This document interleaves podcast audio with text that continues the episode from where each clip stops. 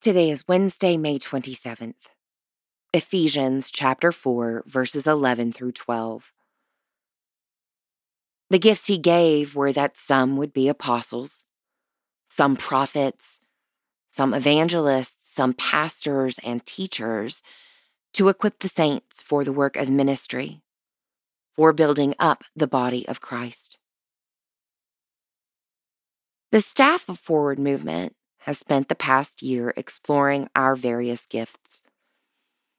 Guided by an assessment tool called Strengths Finder, we have learned about our individual strengths, as well as those of our colleagues, and how these interplay with one another.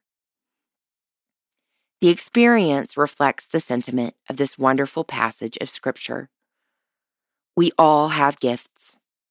Not the same ones, of course, but each one of us has talents and skills to contribute to our ministry at Forward Movement, and more broadly, to building up the body of Christ. In this letter to the Ephesians, Paul doesn't rank the gifts, scaling them by importance or difficulty. And neither should we.